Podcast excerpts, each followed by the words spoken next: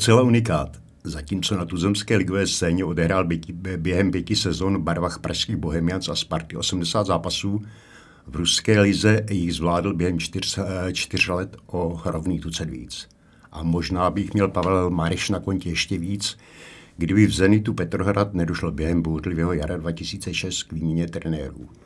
Vlastimil Petržela, který byl vlastně takovým osudovým Pavlovým koučem, městě na hněvě skončil a místo něho přišel po krátkém záskoku asistenta Vladimira Borovičky, holandský trenér Dick Advokat.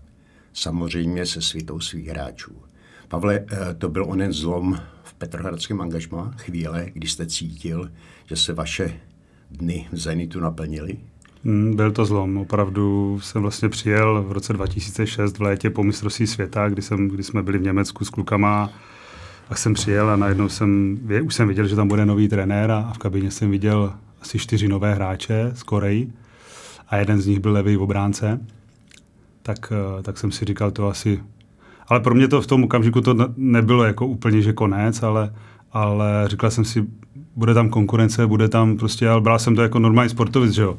Takže, takže ne, neříkal jsem si hned, že to bude konec, to jsem vlastně poznal až v průběhu toho, toho půl roku, co se tam potom dělo. Mm-hmm. On, on vám vlastně moc šanci nedal, pokud jsem dobře počítal, procházel stat, eh, statistiky, postavil, Lize vás postavil pouze v říjnovém zápase proti Nalčiku, kde jste vě, nad ní jste vyhráli 4-0, vy jste, tuším, dával gól mm-hmm. po rohu Radka Šírla. Mm-hmm. Je to možné, že jsem dával gol, to jsem nastupoval. Myslím, že úplně první zápas jsem hrál taky proti Torpedu Moskva doma. To, to byl vlastně rozlučkový, rozlu, rozlučkový zápas s olympijským stadionem, pak se tam stavěl nový. Vlastně to byl poslední zápas, který jsme tam hráli a byl to první ligový. Hráli jsme 0-0, to si pamatuju.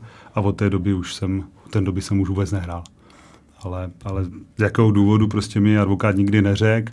Jo, prostě tam měl svého hráče, který si přived z korejského nároďáku a ten začal hrát. Takže žádné výhrady, žádné připomínky, žádné... Ne, dokonce mi, kdy, dokonce mi v rozhovoru, kdy na podzim už jsem chtěl odejít, tak mi říkal, že mě tam chce.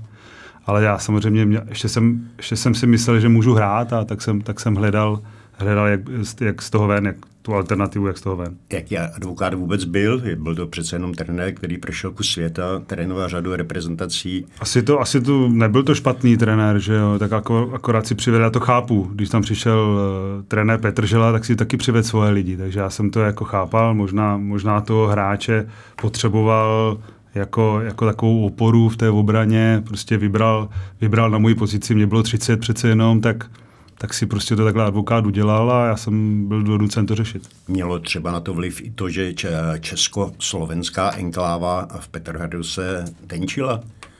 Vy jste tam jeden čas byli hodně početní. No, bylo nás tam jednu dobu, dokonce si myslím, že tam bylo 11 česky mluvících hráčů, což bylo jako ještě větší unikát než, eh, než, než, eh, než něco jiného. Ale, ale tenčilo se to, no, a a prostě přišel nový trenér a, a změnili se tam věci. Mm-hmm. Nepřemluval z vedení, vy jste měl tuším smlouvu až do roku 2007, Petr Hradu. Mm-hmm.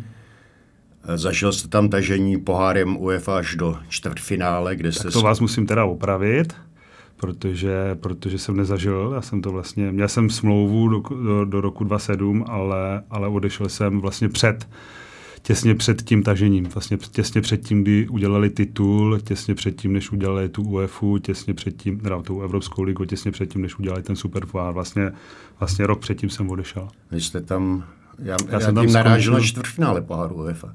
Jo, tak to jo, tak to jo, tak to se omluvám, to se omluvám. Oni vlastně, když jsem odešel, tak rok na to Jasně, to vyhráli. rok na to vyhráli pohár UEFA, ale vy jste tam zažil tažení, ano, tažení to osmi finále, čtvrtfinále. Já beru tažení až do finále, nebo, na, nebo, na, nebo na vítězství. Tak to byl takový první kruček ta, ta, k tomu, aby po, po vašem odchodu tu trofej získali. Tak, tak, hráli jsme ten pohár a dostali jsme se eh, poprvé do osmi finále, potom do čtvrtfinále, ano, tak to je pravda.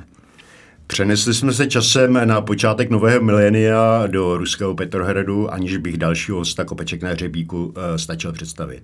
Hostem teďka Pavlisového mikrofonu Sportu.cz je Pavel Mareš, který se z Otorkovic, Hulína, Ratíškovic vydal do světa velkého fotbalu. Přes Lín do pražských Bohemians, Sparty, Petrohradu, zpátky do Sparty, aby poté okusil i druhou ligu v Jihlavě a ve Viktorii Žižkov. Na kontě má zmiňovaných 80 ligových zápasů v Tuzemsku, 92 v Rusku, do jeho soukromé síně slávy patří dva mistrské tituly se Spartou a ruský ligový pohár se Zenitem. A samozřejmě také bronz z mistrovství Evropy v roce 2004 v Portugalsku a účast na světovém šampionátu v Německu dva roky později. Těžko vás říct, Pavle, v pár větá všechno, ale aspoň jsem, jsem se o to pokusil. Myslím, že máme ještě český pohár teda ze Spartou. Tam jsme udělali double. Máte možnost se doplnit. Mm-hmm. ne, já si myslím, že ta kariéra pro mě jako pro mě kluka z Otrokovic je, je, jako je úžasná. Za mě ten fotbalový život, který jsem prožil, je úžasný. Eh, takže teď vás mohu konečně přivítat u mikrofonu Sportu.cz, e, mohu vás přivítat v pořadu Kopačky na hřebíku a vrátit se přitom eh, časem zpátky zase ještě o ty dvě desetiletí, kdy nabídka Petrhradu přišla. Jaká to, jaké to tehdy bylo vůbec rozhodování? No pro mě to bylo těžké rozhodování, protože jsem hrál ve Spartě a hráli jsme ligu mistrů. A vlastně první, první kontakt, kdy mě oslovil vlastně byl Petržela, který, který vlastně v tom okamžiku to si to tady manažoval v Čechách a vybíral si hráče, které si sebou vezme, tak první moje reakce byla, že, že ne, prostě proč bych to dělal. Jo, my jsme hráli, my jsme hráli o titul, my jsme hráli ligu mistrů, jo, já jsem byl v základní sestavě Sparty, tak jsem neměl důvod prostě obcházet, eh, odcházet eh, do zahraničí. Samozřejmě potom se staly nějaké věci, které, které, jsem, se, které jsem se dozvěděl, že, že se má vracet le, levý v obránce do Sparty z zahraničí a byl e, to Vlado Labant jo, z Anglie, že se vracel a, a v tom okamžiku jsem si říkal, že ta moje pozice asi nebude e, číslo jedna, ale bude to spíš číslo dva nebo nějaká alternativa, tak jsem, tak jsem uvažoval o tom, jestli, jestli, jestli ten Petrohrad nakonec nebude, nebude dobrá volba. Bylo to nakonec východisko pro vás?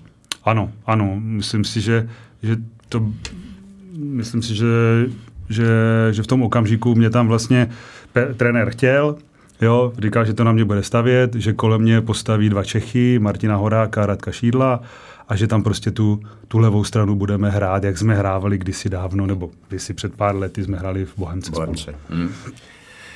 Postupně, my už jsme o tom mluvili, se tam vytvořila hodně silná česká nebo československá enkláva.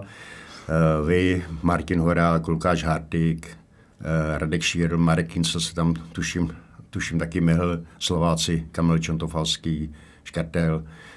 Usnadňovalo to Pavle žití v Petrohradu? Určitě, samozřejmě. Kdyby jsem tam byl sám, já myslím, že každý, každý hráč, který hrál v tom zahraničí, ví, že když je tam sám, tak to je pro něho hodně těžké. Jo, ti hráči, ti ostatní prostě mají buď vytvořené, už jsou to domácí, mají nějaké svoje vztahy, ale ten, ten hráč, když je tam úplně sám, tak si myslím, že kdybych tam byl úplně sám, jo, tak by jsem to měl hrozně těžké. Ale tím, že tam byli už kluci kamarádi, jsme se stýkali, že jsme měli českou televizi, že jsme tam měli českou restauraci, že tam byli čeští trenéři, tak ta naše pozice byla o to, o to silnější. ale samozřejmě trenér, trenér nám kladl důraz na to, aby jsme, ho, aby jsme to brali jako zahraničí, aby jsme to nebrali jako Čechy, protože v zahraničí se s nikým nikdo dlouho jako nemaže. Jo? To znamená, já jsem byl vždycky první na řadě, když si mě Petr Žela pozval a řekl mi, hele, vy nemůžete být dobří, vy tady musíte být nejlepší, jo, protože hrajete v zahraničí. A, a já to od vás budu vyžadovat. A to mi vždycky kladl na, na srdce, aby, aby to tak bylo. Aby jsme nic nikdy v žádném momentě nepodcenili nebo něco ne, neudělali na maximální úsilí. Asi vám to hodně pomohlo třeba i k cestě do národní myslím si, že všem, Myslím si, že všem hráčům tohle tohle všichni hráči by na tohle měli myslet. Ať jsou to amatéři nebo profesionálně. Každý trénink, každá přihrávka, každé zpracování, cokoliv dělám kolem toho fotbalu, tak by to mělo být maximální maximálním soustředěním a s maximální intenzitou a s maximální prostě chutí to udělat správně. My jsme mluvili o tom, že vám to usnadňovalo žití, usnadňovalo vám to i e, výkony na place když jste byli tři, čtyři. Samozřejmě komunikace, komunikace je hodně zásadní, kor v obraně, že jo, v obrané fázi, kdy tam máme slovenského brankaře, který rozumí, byl tam Škrtěl, který rozumí, Horák, já, Šírl, prostě nás tam bylo opravdu hodně a stačilo, stačilo pár, pár věcí se naučit. A my jsme tam potom měli Nora, že jo, pak tam byli tam samozřejmě Rusové, jo, takže ta komunikace potom uh, pro nás byla snažší, že jsme si dokázali na sebe křiknout takové věci, které rozumíme jenom my třeba ale samozřejmě jsme se museli naučit komunikovat i s těma ostatníma. Jak se tam vůbec zapadli uh, do ruského manšaftu? Byli jste taková samostatná jednotka? Nebo... Samozřejmě ze začátku ano, ale, ale postupem času si hráči, kteří, třeba Martin Horák, já, jo, si, si vybudovali i s těma spoluhráčema vztahy. Jo, já třeba, mě vůbec jako, já jsem si samozřejmě největší vztah vybudoval s hráčema, kteří byli už trošku zkušenější, jo, který vlastně byl tam jeden hráč, který se vrátil ze Španělska, Vladislav Radimov, s kterým jsme, kterým jsme kamarádili, on teďka trénuje, jo, a s jsme kvůli nej, největší kamarádi. A s těma spíš zkušenějšíma a s těma to pro mě, pro mě to bylo jako nejsnažší, protože ty mi vlastně byli mým nejblíž. Jo, s těma úplně mladýma, jako byl Keržako, Varšavy a tak, tak to, to chtělo trochu času, protože to byly mladé, mladé pušky, mm. jo, mhm. které, které si mysleli úplně něco jiného než já, ale ti, ti zkušení, jo, Gerškov, Radimov, zpěvák, prostě to byli hráči, kteří, kteří byli mě stejně staří a, a s těma jsme si rozuměli dobře. Aršavin, jako to byly mladý, mladé pušky, ale jinak jste tam měli výborné mužstvo. Jak vůbec na Zenit vzpomínáte a vůbec na ten fotbal, no myslím si, že tam v době, vlastně v tom, v tom roce 2004 jsme, jsme fakt tam měli jako vynikající mužstvo. Jo, od reprezentantů Chorvatska, Martin Škrtel, Čontofalský, já, Šírl, Gerškov, Aršavin, Keržavkov to byli hráči prostě evropského formátu, proto jsme taky dosáhli toho, že jsme se dostali až do toho čtvrtfinále nebo osmifinále prostě Evropské ligy. Jinak, jinak by to nešlo samozřejmě. Titul jste se tam, Pavle, nedočkali. Eh, vy jste, vy jste vlastně odešel, eh, odešel a teda Zenido získal teprve, teprve poté. Vždycky vám tam chybilo málo, jedno jste skončil tuším druzí Jednou jsme byli druzí, uteklo nám to, jednou jsme hráli strašná dálka někde až u Mongolska a bylo to teda jako, bylo to jako pro nás určitě, prohráli jsme tam 1-0 a tím jsme přišli o titul, pak jsme hráli doma, to už jsme sice vyhráli, ale se dá, že jsme o nějaké skóre nebo o jeden bod nám to uteklo. Takže to bylo zklamání, myslím, že to bylo hro, zrovna buď první nebo druhý rok, co jsme tam byli a to bylo teda zklamání, ale zase musím říct, že to nastartovalo ten, ten petrohradský fotbal, protože to, to okam, okamžitě změnilo nastavení všech lidí, kteří tam ten fotbal dělali a říkali si, hele, my hrajeme evropskou soutěže, my hrajeme o titul a, a ti lidi okamžitě začali pracovat na tom, aby, aby se ten fotbal tam změnil, protože do té doby to tam vůbec neznali. Mm.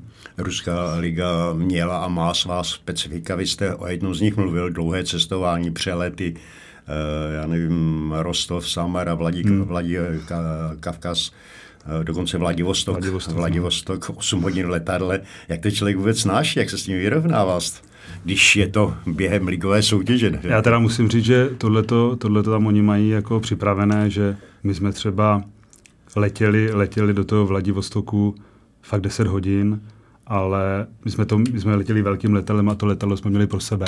My jsme letěli v noci, takže my jsme si tam natáhli ty sedačka, vyspali jsme se vlastně, takže my jsme to neřešili. My jsme tam přijeli ráno, byli jsme vyspaní, nasnídali jsme se, večer jsme šli hrát a letěli jsme zpátky.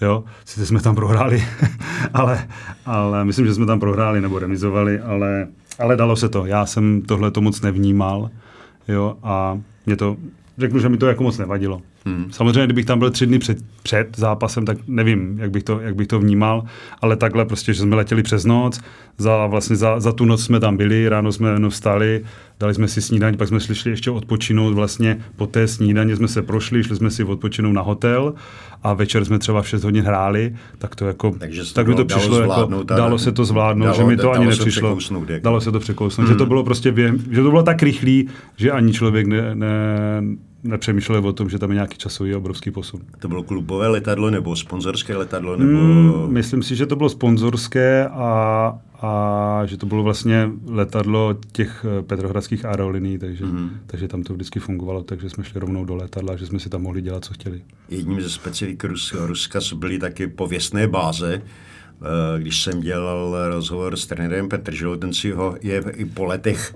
po letech vychvaloval, zatímco jsem četl rozhovor s Dickem advokátem, ten, jak tomu to jako pochutí nebylo. Jak se to vnímal vy, jak jste to zažíval vy, jak jste to prožíval vy? Pro nás, eh, pro nás eh, ta báze si myslím, že byla taková, takové vlastně věčné soustředění. A, a možná, možná advokát z Holandska to nezná, jo, protože oni, oni mají všechno kousíček v tom Holandsku a, a všechno, všechno mají vlastně za barákem. Když to, když to v tom Petrohradě, v tom Rusku je to všechno hrozná dálka a to soustředění mě, abych, musel, abych řekl pravdu, tak mě to taky vyhovovalo. Jo, že tam byl klid, bylo tam vždycky jídlo, byla tam vždycky regenerace, vždycky tam byl masér, jo, a, a když, když ten fotbalista si chce odpočinout nebo vyspat, tak tam má postel, má tam, má tam zázemí a mě to, mě, to, mě to dělalo taky dobře, musím teda říct, že, že jsem s tím také byl v pohodě. Takže vám to nebylo proti Ne, vůbec mi to jako nevadilo. Vůbec mi to nevadilo. problémy. Ne, spíš naopak, spíš mi to jako kdyby dělalo, byl jsem tam rád. A, a musím, musím teda říct, že se to nepřeháněli, jo, že bychom tam zavřeli, byli tři dny, jo, ale, ale opravdu prostě odpoledne trénink, pak nějaká dobrá večeře, pak se v klidu vyspíme, podíváme se na fotbal, pak zase se v klidu vstane. Není to, není to takový ten zhon každodenní jako v, jako v, těch, jako v těch klubech, který prostě ráno musím stát tady, ráno. Někdo, někdo, někdo to má radši tak, někdo to má radši tak, já mám radši ten klid.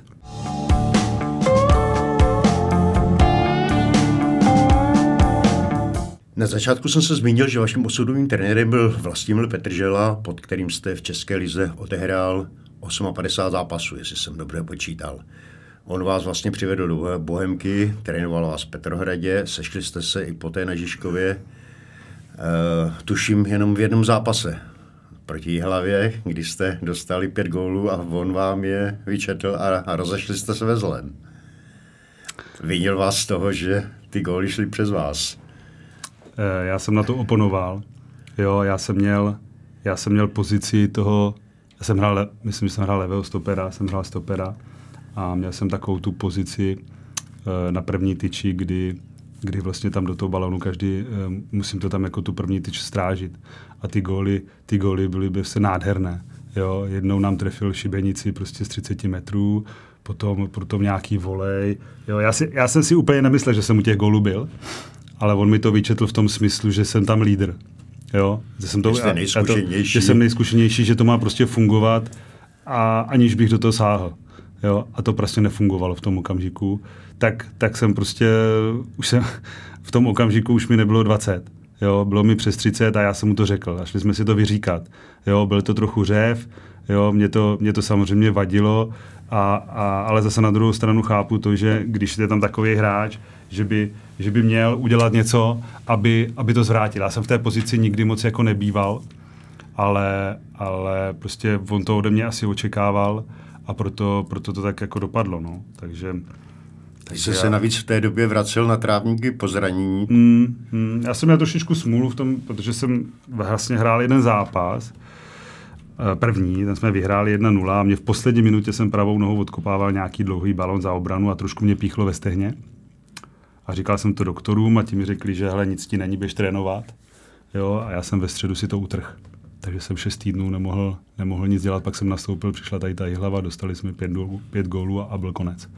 Takže, takže to bylo takové trošku smolné, smolné angažma a, a prostě i to, i to v životě fotbalisti bývá. Urychlilo to nějak konec vaší kariéry nebo rozhodnutí o konci vaší kariéry? Asi, asi ano, asi ano, protože, protože už to bylo druhé zranění, které, které jsem takhle prožíval. A opravdu být hráč, který je zraněný a, a, a cítil jsem to, že už mi přece jenom bylo 30, 33 roků. Říkám, že to je moc, protože když třeba vidím Marka Matějovského hraje, tak to je něco úžasného. Nebo i ostatní kluci, nebo Tomáš Jipšman. Takže, takže mě bylo 33, ale oni tyhle ty hráči, jako je Marek nebo Tomáš, možná byli připravováni od mládí trošku víc než já. Já jsem vlastně do velkého fotbalu naskočil, až mi bylo 23 roků, že jo? jo do ligového. Jo. Druhou ligu jsem samozřejmě ve Zlíně hrál už v roce 97, to bylo 21, jo, ale teďka kluci hrajou ligu v 18, jsou připravováni v akademiích, jo, učí se, učí se ten postup toho profesionála, aby fungovali v tom profesionálním světě ten systém je jiný, ta péče o se, se učí jiná. od malička prostě a měli by se to učit a měli by na to myslet a měli by se na to soustředit, aby prostě opravdu to, život toho profesionále hráli, aby ho dělali, aby opravdu mohlo fungovat až, až do 40, jako třeba u Máry nebo u Tomáše. U mě to prostě se zastavilo ve 33, a, ale i tak jsem tu kariéru prostě požil krásnou a tak to prostě bylo. Neříkal jste si ex post, měl jsem to kousnout, měl jsem to ještě zkusit. Někdy, někdy jsem si říkal, že jsem to v Petrohradě měl ještě zkusit, jo, protože opravdu vyhráli titul, vyhráli Evropskou ligu, vyhráli super pohár, to byl nádherný rok a byl to hned rok po tom, co jsem odešel. Jo, možná. Takže, takže to mě trošku bylo líto, ale, ale zase na druhou stranu jsem si říkal, tak zase mě potkalo něco jiného, dobrého, třeba v následném dalším životě, mm-hmm. což se taky možná stalo. Jak vůbec na Petrželu vzpomínáte? Já na Vlastika vzpomínám jenom v dobrém. Jo, já samozřejmě jsme se kolikrát, jako neříkám, zhádali, vyměňovali názory, ale myslím si, že máme spolu dobrý vztah. Myslím si, že, že, jsme, si, že jsme si v životě, on mě určitě pomohl hodně, jak do, do velkého fotbalu, tak, tak do reprezentace. A, a já mu jsem za to opravdu děčný. Když jsem s vlastnou uh, Petrželou točil kopačky uh, před jeho sedmdesátiny, uh, sedmdesátinami, vychvaloval vás až do nebe. Telefonoval dokonce s ruskými novináři, kteří se na osud České legie v Zenitu vyptávali a on vás, o vás mluvil jako o obrovsky schopném a podnikavém chlapovi. To přímo vybízí, abych se zeptal, jak podnikavý chlap je Pavel Mareš. Jak žije a jak je spokojený se svými podnikatelskými aktivitami. Nevím, jestli jsem podnikavý, ale, ale myslím si, že mám štěstí na lidi, s kterými pracuju. Jo, seznámil jsem se s lidma, kteří, kteří jsou čest, čestní a, a féroví a, a nesnaží se, nesnaží se mě namotat do něčeho, co by jako nebylo úplně jako šér. A, a tyhle ty lidi mi pomohli k tomu, abych, abych ten život po tom fotbale měl takový, jaký mám.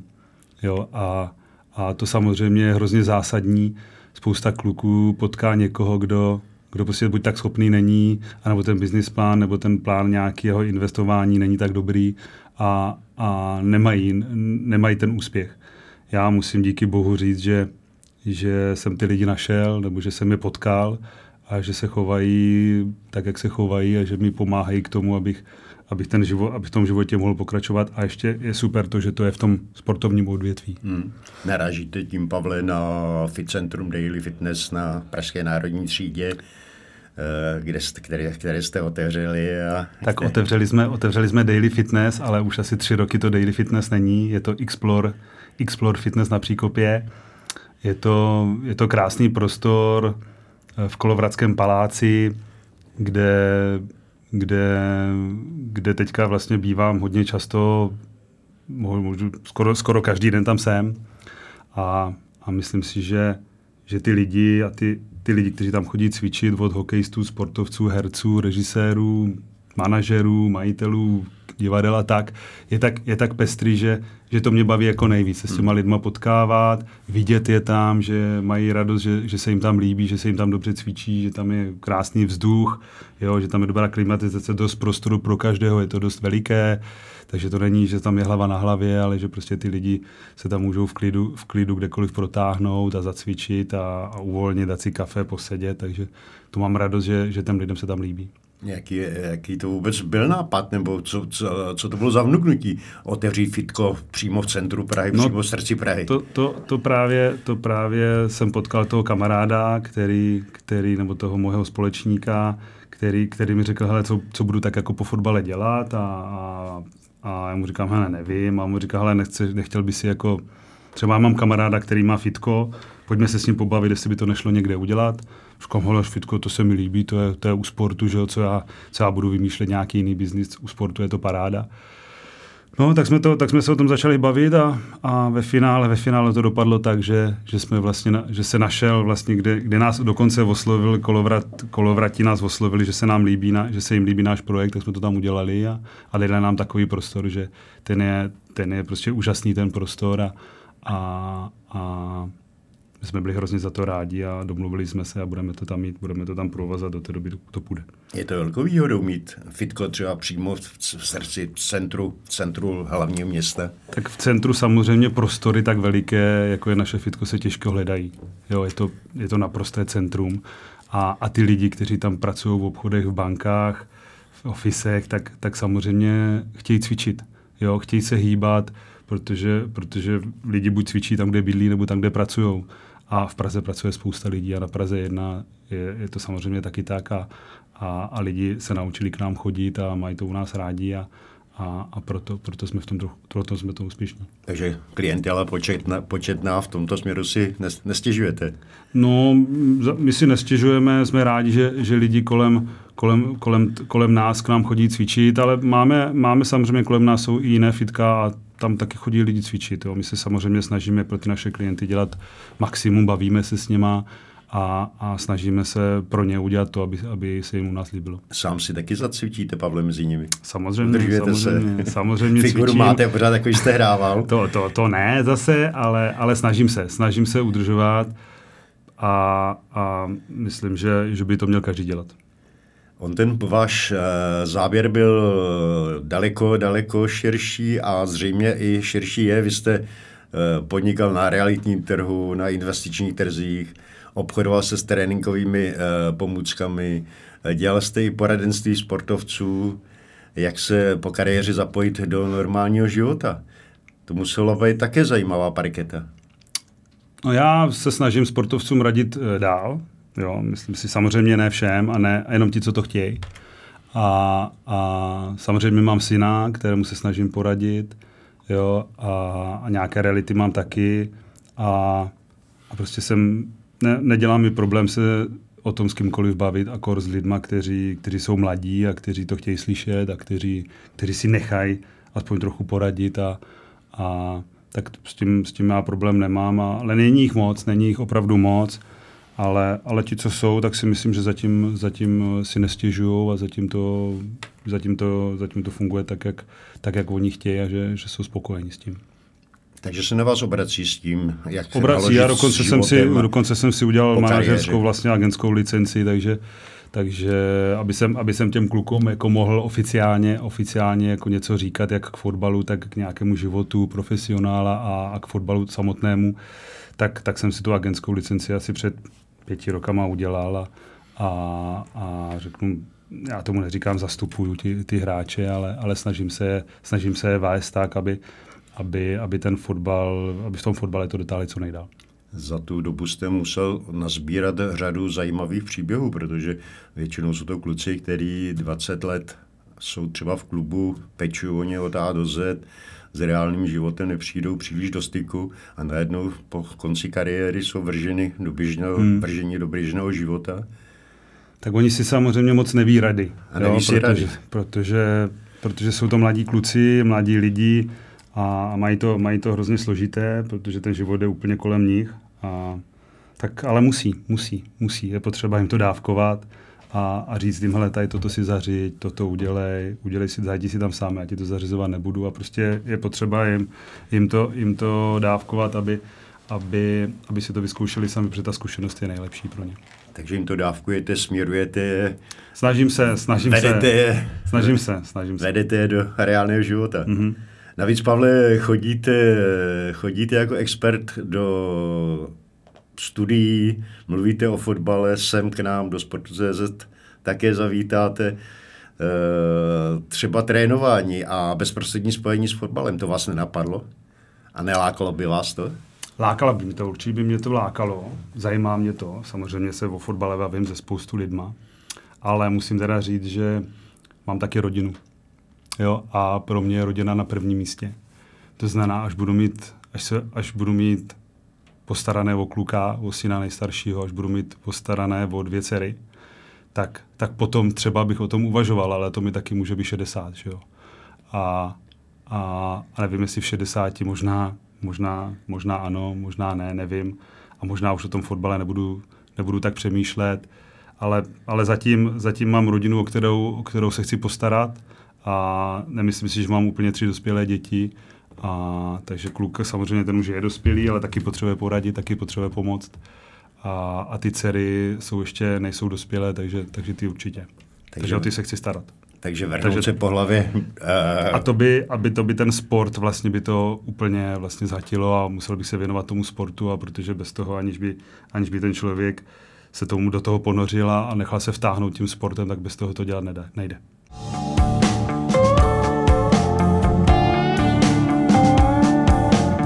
Vraťme se zpátky k vaší kariéře, třeba k Bohemce, kde jste hráli parádní fotbal a bojovali o čelo tabulky, takže vás Sparta koupla jako velký talent a velkou naději. Jaké jsou reminiscence na ta léta, kdy jste se objevil na ligové scéně, kdy jste poté na leté získal v sezóně 2002-2003 pod jarabinský mistrský titul?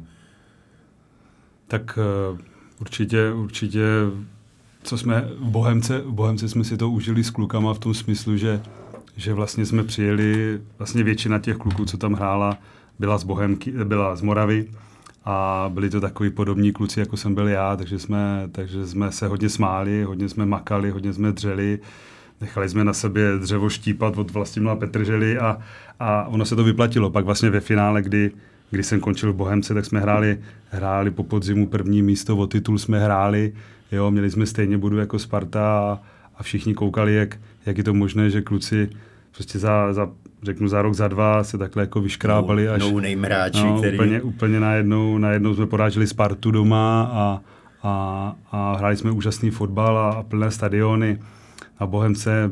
Bylo to, bylo to krásné období, ta Sparta samozřejmě je trošku o něčem jiném.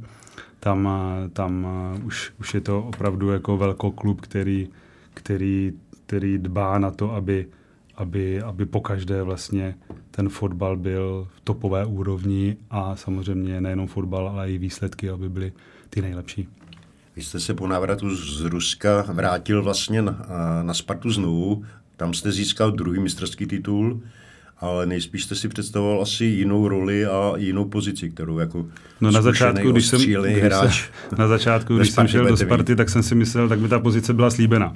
Jo, jsem říkal, jo, hele, budu hrát tady levýho stopera s Tomášem Řepkou, Jo, dokonce jsme hráli přípravu, celou jsem odehrál s ním, ale stalo se to, že, že prostě za, za U20 reprezentaci českou eh, hrál Michal Šimunek a bylo mi řečeno, že, že ho chce koupit eh, v Německu Augsburg jo, a že vlastně musí, musí, musí nastoupit od začátku. Takže 20-letý kluk, který se vrátil vlastně, nevím, kde to hráli, to mistrovství světa nebo Evropy, nebo co to bylo, tak se vrátil a, a vlastně já, co jsem odehrál celou přípravu, kdy on byl na tom mistrovství, tak, tak vlastně nastoupil do základní sestavy.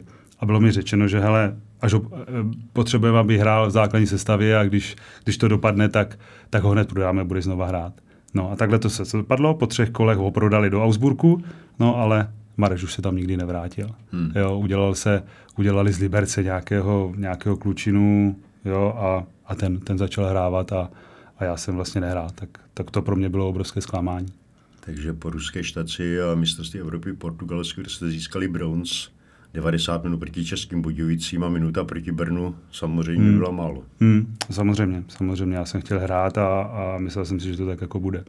Tam se chvíli uvažovali o, vaše, o vašem odchodu na ostrovy. Mm-hmm. spekuloval se, tuším, o Boltu, Boltonu. Mm-hmm. Já jsem byl v Boltonu a byl jsem, byl jsem přesvědčený, že přestoupím ale v poslední minutě, kdy jsem takhle, takhle seděl, jak sedím proti vám, a tu smlouvu jsem viděl, měl jsem mu připravenou k podpisu, tak, tak to prostě ten manažer vzal tu, dal do šuplíku a řekl, bohužel ne, nedomluvíme se. Já jsem samozřejmě koukal na, na moje zástupce, ale, ale už s tím nešlo, už to byl nevratný, nevratný osud. Šlo o finance? Nemyslím si, nevím. Nevím, o co šlo. Do teďka to nevím, doteďka mi to nikdo ne, neřekl. Nevím, opravdu, opravdu nevím. To musí být tvrdé rozčarování, teda minutu před. No opravdu, byl jsem na testě, byl jsem tam na jídle, bavil jsem se s trenérem, bavil jsem se s hráčem a šel jsem k manažovi podepsat smlouvu. A přišel a řekl děkuji, nashledanou, nedomluvíme se a neuděláme to. A jeli jsme domů.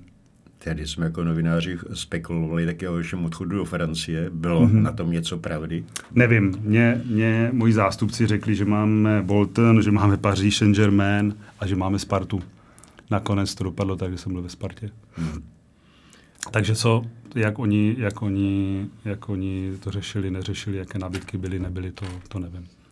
Pavel, já jsem teď zmínil uh, mistrovství Evropy v Portugalsku, to byl nejspíš vrchol vaší kariéry zápas s Německem v Lisabonu, výhra 2-1. Vy jste odehrál celých, celých 90 minut, vyřadili jste Němce. Bylo to nádhera. Musím říct, že to byl opravdu, opravdu vrchol mojí kariéry. A bylo to za český národák a bylo to s klukama, kterýma, kterýma jsme tam prožili spoustu, spoustu krásných chvíl a vlastně bych řekl i s legendama českého fotbalu a byl jsem hrozně za to rád, že jsem mezi něma mohl být a že jsem, že jsem dokonce si na tom euru zahrál, že jsem se mohl podílet na tom, a že, že, jsme ten, že, jsme ten, že jsme to sice nedotáhli, ale že to byl i velký, velký úspěch pro ten český fotbal, že jsem u toho mohl být. Byl tedy zápas s Německem takovým nejzápasem vaší kariéry? Asi musím říct, že asi ano. Samozřejmě hráli jsme osmi, finálu, osmi finále proti Seville, kdy jsme měli taky na dosah, na dosah postup a těstě nám to uniklo. Ale, ale asi, asi takovýhle zápas na euru proti Německu je něco úžasného a, a, a je to na, na národní úrovni, protože v, Českém, v, České, vlastně v, Čech, v Čechách, je to pro Česko, což se jako nikdy, nikdy nezapomíná. I po 20 letech se všichni shodují, že v té době hrál národák ten nejúžasnější fotbal. Připomíná se zápas s Nizozemskem, který vyšel do čítanek. Máte taky ten pocit, že v té době to byl nej fotbal, který jste bylo to, hrál? Bylo to, bylo to úžasné, byli tam úžasní hráči na všech postech. Jo? Bylo tam, byli tam neuvěř, neuvěřitelné, co, co se tam dokázalo poskládat za hráči, kteří hráli za AC Milan, Juventus, Ajax, samozřejmě Pavel Nedvěd, jo, Dino, to jsou, to jsou Liverpool, to jsou prostě tak, tak ne, neuvěřitelné, neuvěřitelné, neuvěřitelní hráči, kteří hráli za neuvěřitelné kluby a, a prostě byli tak dobří, že mohli za tyhle ty kluby hrát. A nejenom, že, ale byli tam lídři, jo, byl, byl to neuvěřitelný tým a, a myslím si, že horko těžko se za, za celou historii potom bude skládat podobný. Za dva roky přišlo mistrovství stav v Německu, kde jste byl taky, ale na trávník se nedostal.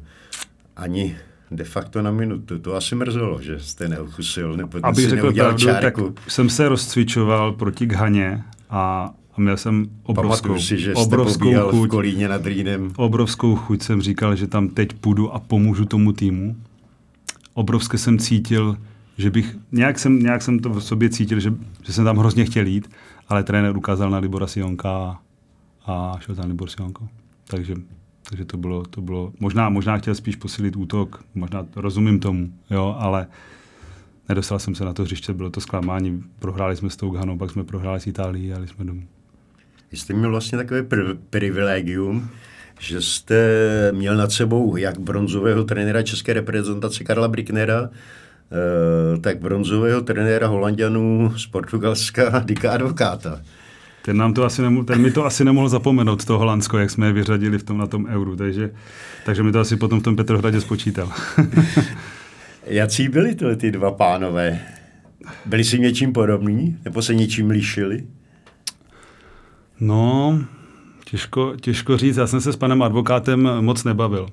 Jo, neříkám, že jsem se s panem, s panem Bricknerem bavil víc, ale, ale na, té, na té národní, na té české úrovni eh, je to něco jiného. Jo, já jsem si samozřejmě těch, těch lidí v českém fotbale, jo, jak pana Bricknera, tak pana Beránka, Jardu Šilavel, jsme, jsem, si, jsem si obrovsky vážil, protože jsme tam opravdu byli jako, jako, jako rodina. Jo, byl tam Eda, Stup, eh, Eda, Eda Poustka jo, a, a spousta lidí, kteří, kteří opravdu to brali, že jsme, že jsme česká rodina a, a myslím si, že po tom zápase s tím Německem na tom euru se to tak stmelilo, že, že, to, bylo, že to bylo úžasné. To že, to, že potom v Německu to nedopadlo, protože byli zranění, jo, nemocní a, a, a prostě se nám jeden zápas vlastně nepovedl, pak jsme hráli proti Itálii jo, o postup, tak, tak to bylo těžké. Itálie potom vyhrála mistra světa a, a měli jsme to hrozně těžké. Bylo svědomým zápasem, zápas s Ghanou, o kterém jste mluvil v Kolíně nad Rýnem. Takže ten byl, ten byl zásadní a myslím, že kdybychom ho neprohráli, tak, tak by tam ještě šance byla, ale 2-0 to skončilo a to byl náš. To bylo hrozně těžké potom. Pavle, když se ohlednete za kariérou, řeknete si, dal bych si to znovu? Stoprocentně. Bylo to něco úžasného.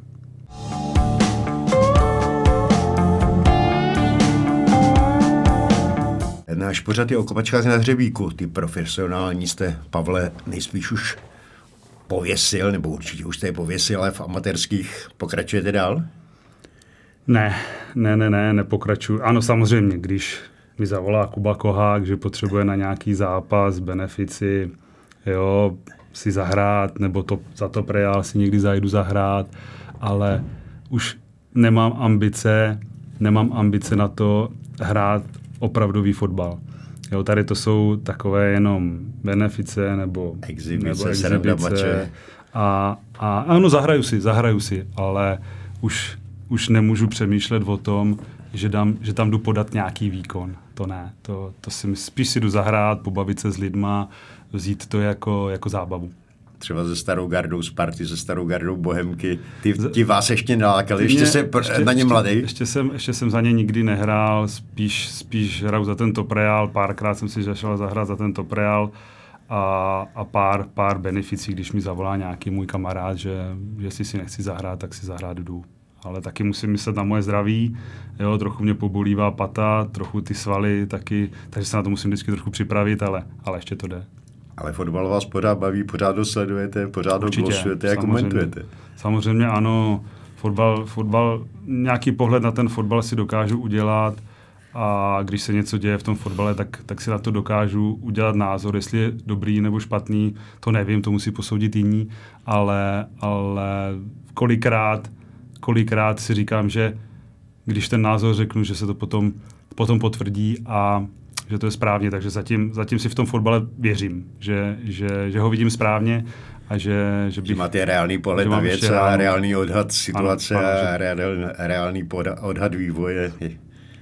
Řeknu i, i s klukem, když se třeba děláme na ten fotbal, tak, tak řeknu, hele, to si myslím, že to takhle bude a většinou i on kouká, že, že to takhle jako je, že, že, se to, že se to takhle jako stane o to, o to důvod víc, abyste se něm více etabloval. ano, ano, to je možná důvod, ale já si myslím, že ten zásadnější důvod je ta moje rodina a ten, ten je pro mě teďka zásadnější. Takže, takže zatím se koukám, zatím se rozlížím, dívám se, ale, ale zatím do toho na plné, na plné pecky, zatím si do toho nedokážu jít. Co další podnikatelské plány, záměry, vize máte? Nějakou představu, co dál? Nebo máte nějaké uh, další plány? Další? Tak uh, chceme samozřejmě, samozřejmě fitness, fitness chceme dál rozvíjet, chceme ho, chceme ho lepšit, chceme ho, chceme ho pro lidi zkrášlovat a možná, možná v nějaké budoucnosti, jestli brzké, se možná budeme i rozšiřovat, takže, takže na to teďka myslíme, jo, nějaké další aktivity kolem fotbalu, ať je to s mým synem, a nebo, nebo s firmou Sport Client, která, která je partnerem české reprezentace a, a, a pracujeme na, na partnerech, jo, s partnery. Takže, takže, takže kolem fotbalu se pohybuju dál a, a mám z toho radost. Plány máte pořád? Plány tam jsou furt. Takže Pavla, se naplní. Děkuji vám za náš ve studiu Sportu.cz. Děkuji za zajímavé vzpomínky a povídání a samozřejmě přeji hodně zdaru podnikatelských aktivitách a také radosti z fotbalu, který chodíte k nám do sportu CZ glosovat do pořadu přímák. A věřím, že všem dnům není konec a že časem se můžeme u mikrofonu Sportu CZ zase sejít. Děkuji za pozvání. Naschledanou.